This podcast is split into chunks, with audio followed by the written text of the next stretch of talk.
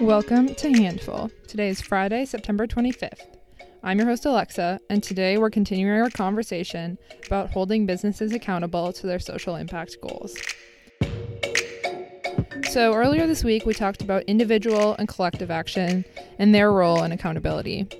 But what else can we do to hold companies accountable? I want to talk a little bit about a few legislative and sort of government options to hold business accountable. Most of what government can do in the arena of social impact is limited, but well crafted legislation can ensure that businesses aren't discriminatory, that they pay fair wages, and that they otherwise act responsibly.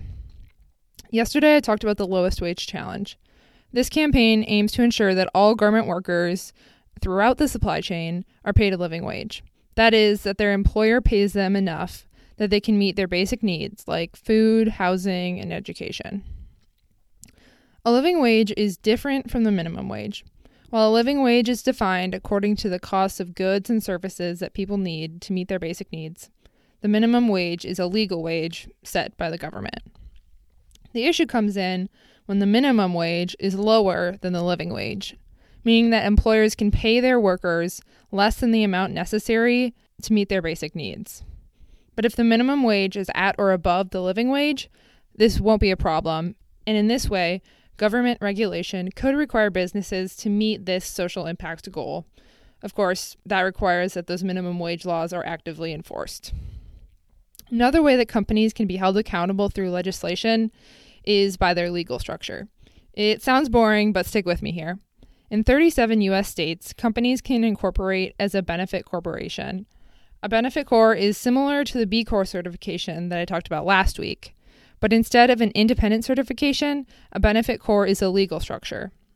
Instead of incorporating as an LLC, a limited liability corporation, a company would incorporate as a benefit corporation. In this way, the legal structure of the company ensures that it considers how it impacts all stakeholders, and that it's accountable and transparent. Go to benefitcorp.net to learn more. Okay, one last thing on this topic. You've probably heard the news from earlier this week that Charlie Scharf, CEO of Wells Fargo, said, While it might sound like an excuse, the unfortunate reality is that there is a very limited pool of black talent to recruit from. He said this in the same memo in which he called for more diverse representation among the company's executives.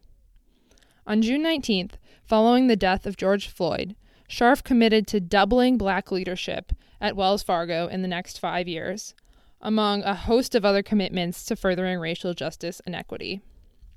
Clearly, Wells Fargo has a ways to go in meeting their diversity and inclusion goals. We can take this as an example of the work that needs to be done in holding businesses accountable to their social impact goals. We won't always have a blatantly racist statement from the CEO to measure a lack of progress. So I hope that this week's handful episodes gave you an idea of how you can play a role in holding big businesses accountable. That's the end of today's Handful. Handful is a production of Novel Hand, where activism meets impact. Check back on Monday for our next episode.